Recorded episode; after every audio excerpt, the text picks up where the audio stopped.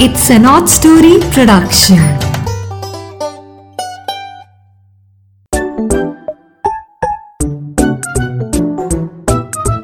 Hello दोस्तों, आज नीरा की नैया फिर से हाजिर है और आज कौन सा दिन है? हाँ दिवाली। सो नीरा की नैया की तरफ़ से आप सभी मेरे प्यारे प्यारे दोस्तों को दिवाली की बहुत बहुत मुबारकें। ये दिवाली आपके लिए, आपके परिवार के लिए बहुत बहुत खुशियाँ लेके आए और आपको स्वस्थ रखे और मस्त रखे। और आज ये नैया एक ऐसी मछली के पास पहुँची है जो आपको दिवाली से रिलेटेड कहानी सुनाने वाली है।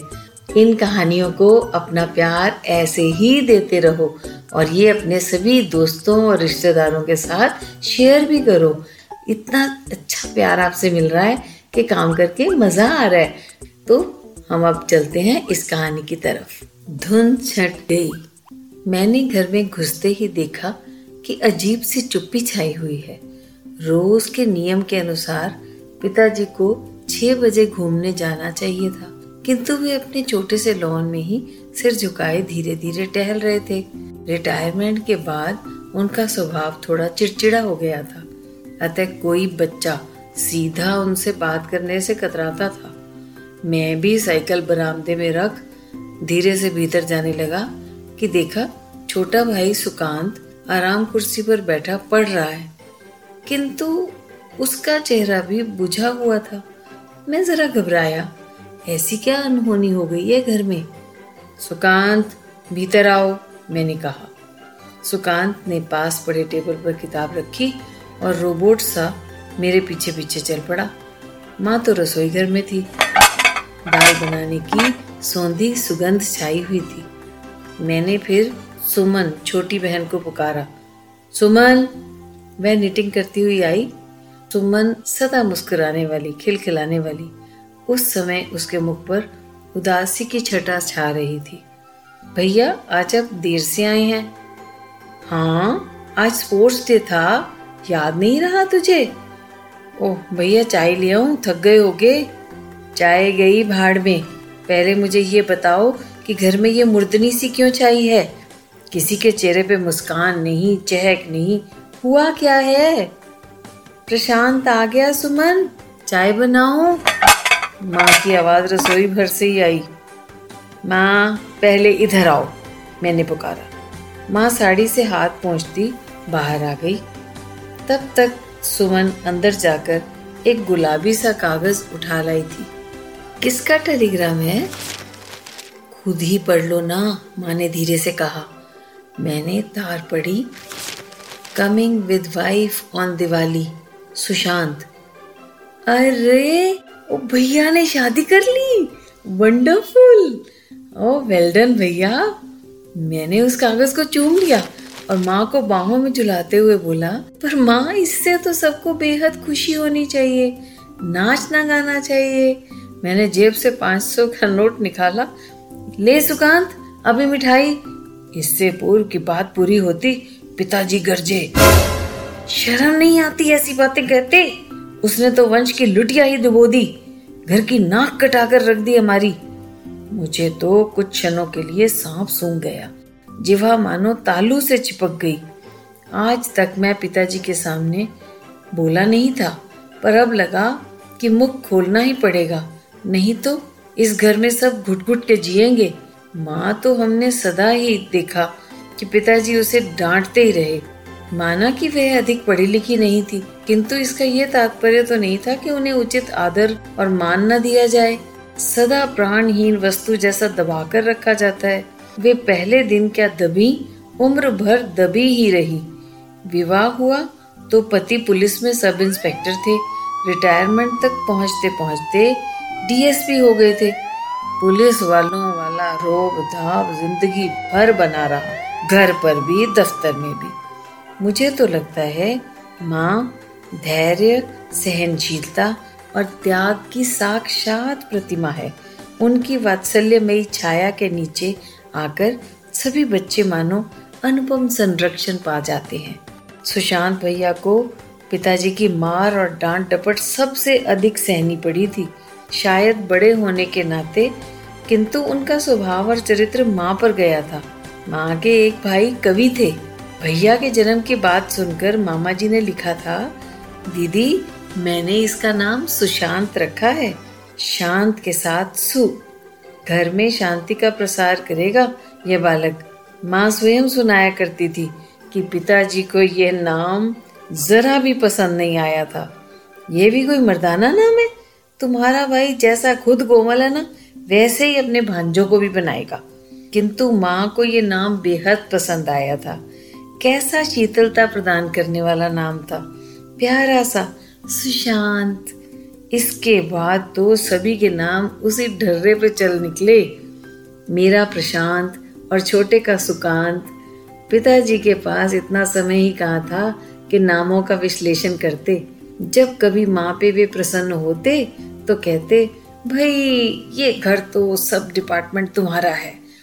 जैसा समझो चलाओ। और लगता है कि माँ के संस्कार पिताजी की अपेक्षा बच्चों पर अधिक पड़े हैं।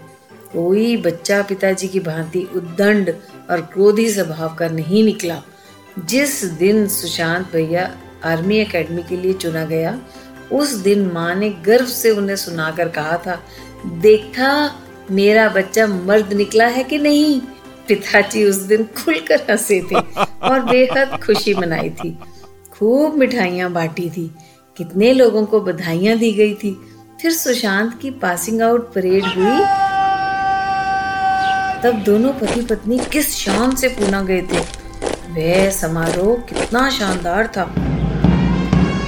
पिताजी वर्णन करते नहीं थकते थे। सुशांत जब पहली बार घर आया तो बहुत बड़ी पार्टी दी गई थी। तब मैं दसवीं कक्षा में पढ़ता था, सुमन पांचवी में और सुकांत तीसरी में था। तब से लेकर अब तक सुशांत भैया ने घर को दिया ही दिया था। दो वर्ष पश्चात ही पिताजी रिटायर हो गए थे और उनकी पेंशन से तो रोटी ही कठिनाई से चल पाती थी।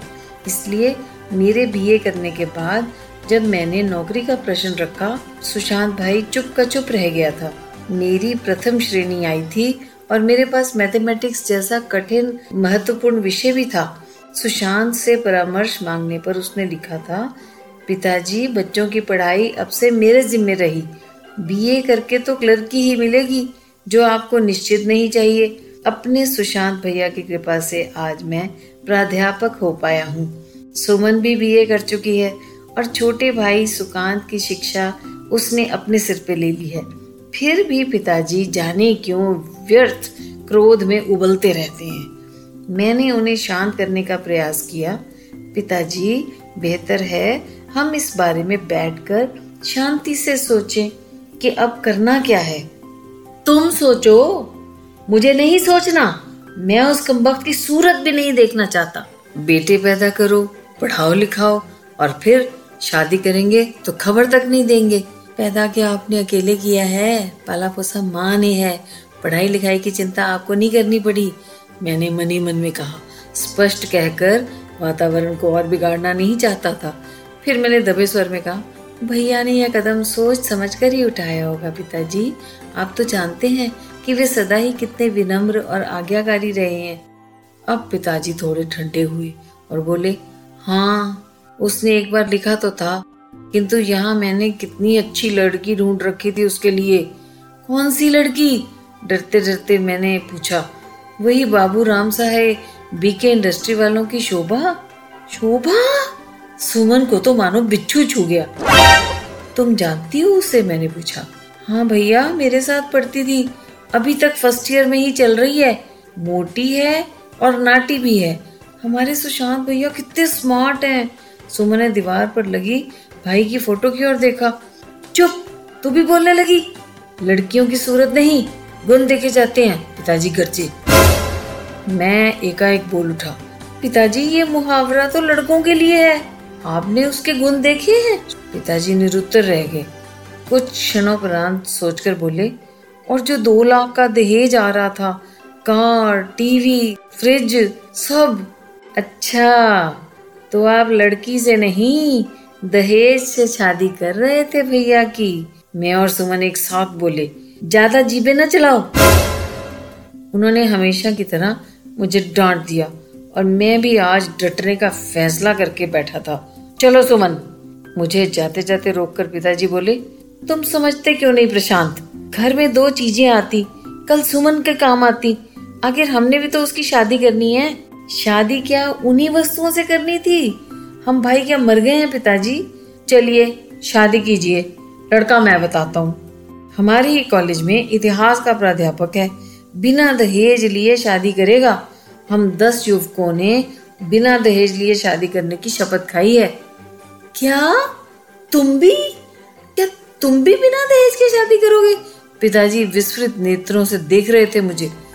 तो क्या चौराहे पे नीलाम होंगे हम लोग?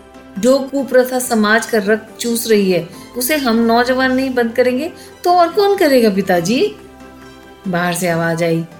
भाई जगत राम कहा हो तुम? लीजिए डॉक्टर अंकल आ गए हैं वही आपको समझाएँगे। मैं फिर आगे बढ़ा। आइए अंकल आइए पिताजी इधर ही हैं। ठीक तो हो? अरे मैं तो डर गया था। तुम घूमने ही नहीं आए। छोटी नहर के पुल पर काफ़ी इंतज़ार किया तुम्हारा। सच, जरा भी आनंद नहीं आया आज सैर का। तुम्हारे बिना उस चौकड़ी में ठहाके ही नहीं उठते जगत राम पिताजी इस पर बिना हंसे तो डॉक्टर नंदलाल झंझोड़ते हुए बोले, बताओ ना, क्या हुआ है? क्या समस्या है? ये मुर्दनी क्यों छा रही है सबके मुँह पर? अब उनके मुँह से बोल फूटे, क्या बताऊँ नंदलाल, मैं तो लुट गया। डॉक्टर नंदलाल भी कुछ शंकरी स्तब्ध रह गए। मैं अंदर ही अंदर मुस्कुरा रहा था। मैंने बोला, बड़ी गंभीर समस्या है डॉक्टर अंकल सुशांत भैया ने शादी कर ली है और नई भाभी सहित पधार रहे हैं दिवाली पर। बस फिर मैं सीटी बजाता हुआ भीतर चला गया। डॉक्टर नंदलाल पिताजी के साथ सोफे पर बैठ गए। उमंग भरे स्वर में कहा, अरे, मुँह फुलाए क्यों बैठे हो? बहू बेटा आ रहे हैं, कुछ मिठाई विठाई खिलाओ। अरे, दिवाली की खुशियों में तो चार चाँद लग गए हैं। शर्म नहीं आती तुम्हें? घाव पर नमक छिड़कते हुए पिताजी गरजे।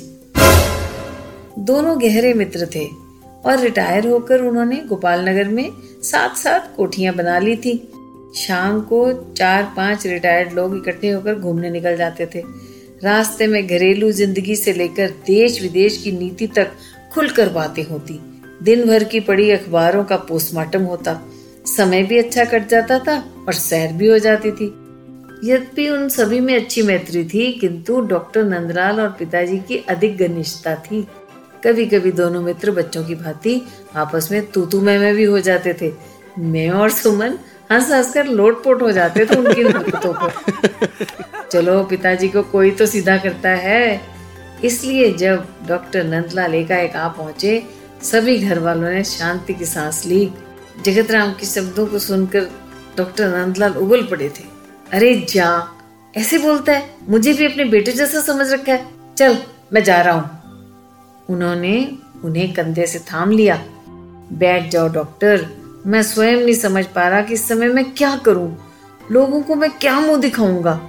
मुझे समझ में नहीं आ रही मैं कैसा महसूस करूँ। उनके आग्रह पर डॉक्टर को बैठना पड़ा। बोले, लोगों की बातों की अधिक परवाह नहीं करते जगत राम उन्हें किसी प्रकार खुश नहीं रखा जा सकता। वैसे मैंने पहले ही सुझा दिया था कि जो लड़की तुम सुशांत के लिए चुन रहे हो, वह उसके योग्य नहीं है। सुशांत का क्या उत्तर आया था जब तुमने कहा? पिताजी बोले हाँ उसने लिखा था कि उसने अपने लिए एक लड़की चुन ली है।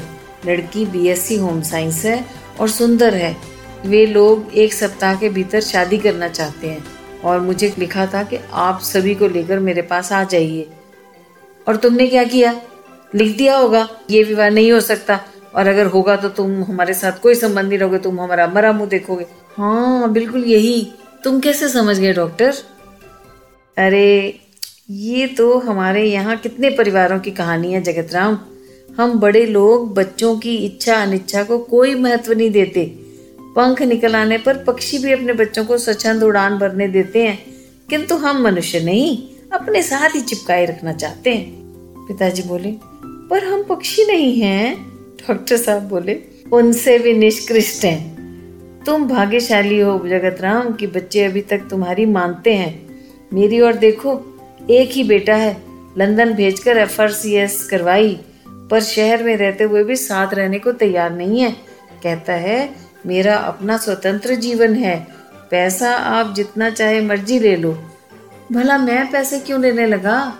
हम दोनों के लिए मेरी पेंशन ही पर्याप्त है। आजकल झुकना माँ बाप को ही पड़ता है। मैं तो नहीं झुकूँगा डॉक्टर आखिर हमारा भी तो मान सम्मान है। मत झुको। सूखी टहनी से किसी दिन टूट जाओगे तो जानोगे। तनिक यह तो सोचो पराई लड़की पर क्या प्रभाव पड़ेगा। मेरा उनसे कोई संबंध नहीं है। मैंने आने को लिखा था क्या उन्हें? ठीक है भाई, अपने घर की बात तुम ही जानो। फिर उन्होंने मुझे पुकारा।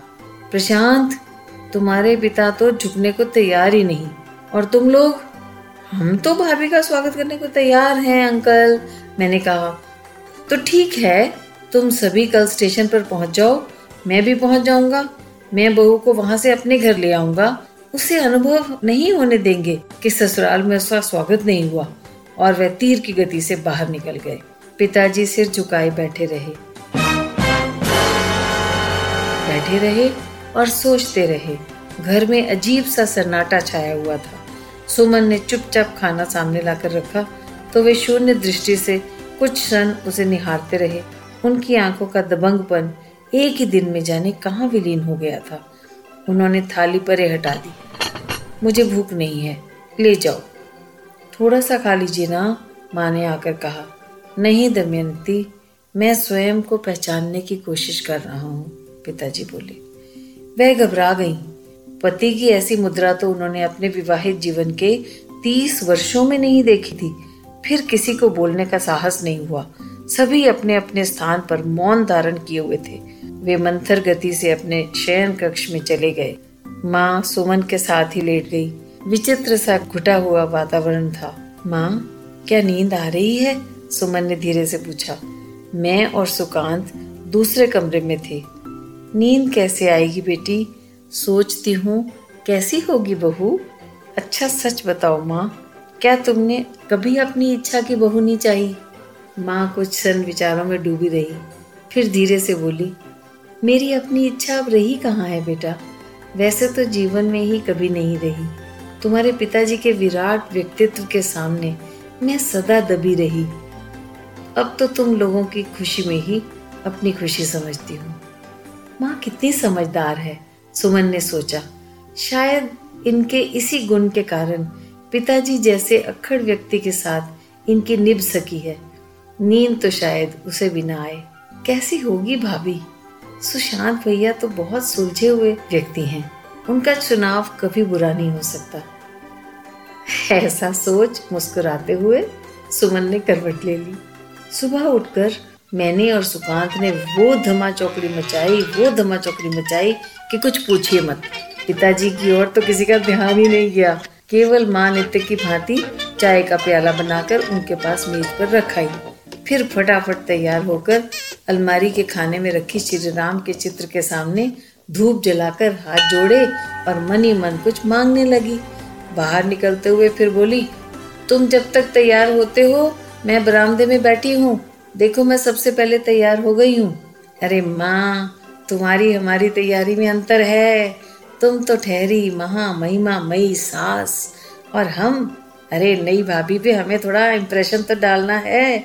मैंने टाई की गांठ बांधते हुए कहा। सुकांत ने पूछा, भैया, आपकी नीली शर्ट पहन लूँ क्या? वक्त पर तुम्हारे पास कुछ होता भी है? जा पहन ले। ठीक आठ बजे हम सब लोग स्टेशन पर पहुँच गए। गाड़ी आने में अभी पैंतीस मिनट थे। सर्दी के कारण वैसे भी रौनक तो प्लेटफॉर्म पे कम थी। वही लोग निकले थे जिन्हें आवश्यक रूप से निकलना था। दो दिन से कोहरा और घनी धुंध अपने रंग दिखा रहे थे। हम जरा जल्दी आ गए हैं। मैंने घड़ी पर नज़र डाली, फिर माँ और सुमन को वेटिंग रूम में बिठा दिया। बाहर आकर टी स्टॉल पे मैं चाय पीने लगा। सुकांत ने नहीं पी। अरे वो ठहरा हमारे घर का स्पोर्ट्समैन दूध अधिक पसंद करता है। अच्छा तुम प्लेटफॉर्म पर दौड़ ही लगा लो। यहाँ का प्लेटफॉर्म कितना लंबा चौड़ा है और खाली भी है। जी हाँ मैं घूमता हूँ। शरीर जरा गर्म रहेगा। उसने कमीज के कॉलर खड़े कर लिए और धीरे धीरे भागने लगा। समय बिताने के लिए मैं भी मैगजीन स्टॉल पर चला गया। एक ट्रिब्यून देना जरा। ट्रिब्यून लेकर वहीं खड़ा खड़ा पढ़ने लग गया। देखा डॉक्टर अंकल आ रहे हैं। नमस्ते डॉक्टर अंकल जीते रहो बेटा, तुम्हारे पिताजी नहीं आए। आप देख ही रहे अंकल, माँ और सुमन वेटिंग रूम में हैं। सुकांत वे देखिए स्टेशन का पतला सिरा छूने गया है। अटेंशन प्लीज़ लाउड स्पीकर बोल रहा था। दिल्ली से आने वाली फ्रंटियर मेल 8:35 के स्थान पर आठ बजकर पचास मिनट पर अमृतसर पहुँच रही है। लाउड स्पीकर चुप हो गया। ठंड के कारण गाड़ियाँ भी धीमी चल रही हैं डॉक्टर अंकल बोले। प्रतीक्षा की घड़ियाँ बड़ी मीठी होती हैं। अंकल, उन्होंने समाचार पत्र के पन्ने बांट लिए मेरे साथ और एक बेंच पर बैठकर हम दोनों पढ़ने लगे। सहसा सुकांत पास आकर बच्चों की तरह चिल्लाया आउटर सिग्नल हो गया भैया, वो देखो। हाँ माँ और सुमन को ले आओ। उफ, कितनी ठंड है। लगता है ये दिवाली धुंध में ही मनेगी, सूरज नहीं निकलेगा। डीजल इंजन की फटी सी आवाज़ सारे वातावरण को गुंजा गई। गाड़ी अब सामने दिखने लग गई थी। प्रसन्नता से माँ की आँखों में आँसू छलक आए। मैं आ गया, नंदलाल, मैं आ गया। मुख्य फाटक से पिताजी भागे चले आ रहे थे। सबको लगा, ओह, धुंध छट गई, सच में सूरज चमकने लगा है। पूर्व दिशा वास्तव में हंस रही थी। खुशियाँ लेकर आई है ये दिवाली, असीम खुशियाँ। अब मनेगी दिवाली, डॉक्टर अंकल ज़ोर से बोले। तो बच्चों कैसी लगी ये हैप्पी दिवाली की स्टोरी ऐसे ही सबके घरों में दिवाली खुशियाँ बरसाती आए और सबके घरों में खूब रौनक रहे, दिए चमके और सबके मन खुशियों से सदा हरे भरे रहें। ऐसी ही कहानियाँ लेकर नीरा के नैया आपके लिए सदा आती रहेगी। और इन कहानियों को आप कहाँ कहाँ सुन सकते हैं? स्पॉटिफाई पे एप्पल पॉडकास्ट पे गाना पे, जियो सावन पे तो इसके बारे में इंस्टाग्राम पर भी आपको मैसेजेस मिलते हैं। तो फिर नीरा के निया के साथ मिलते हैं अगली कहानी पे। Bye bye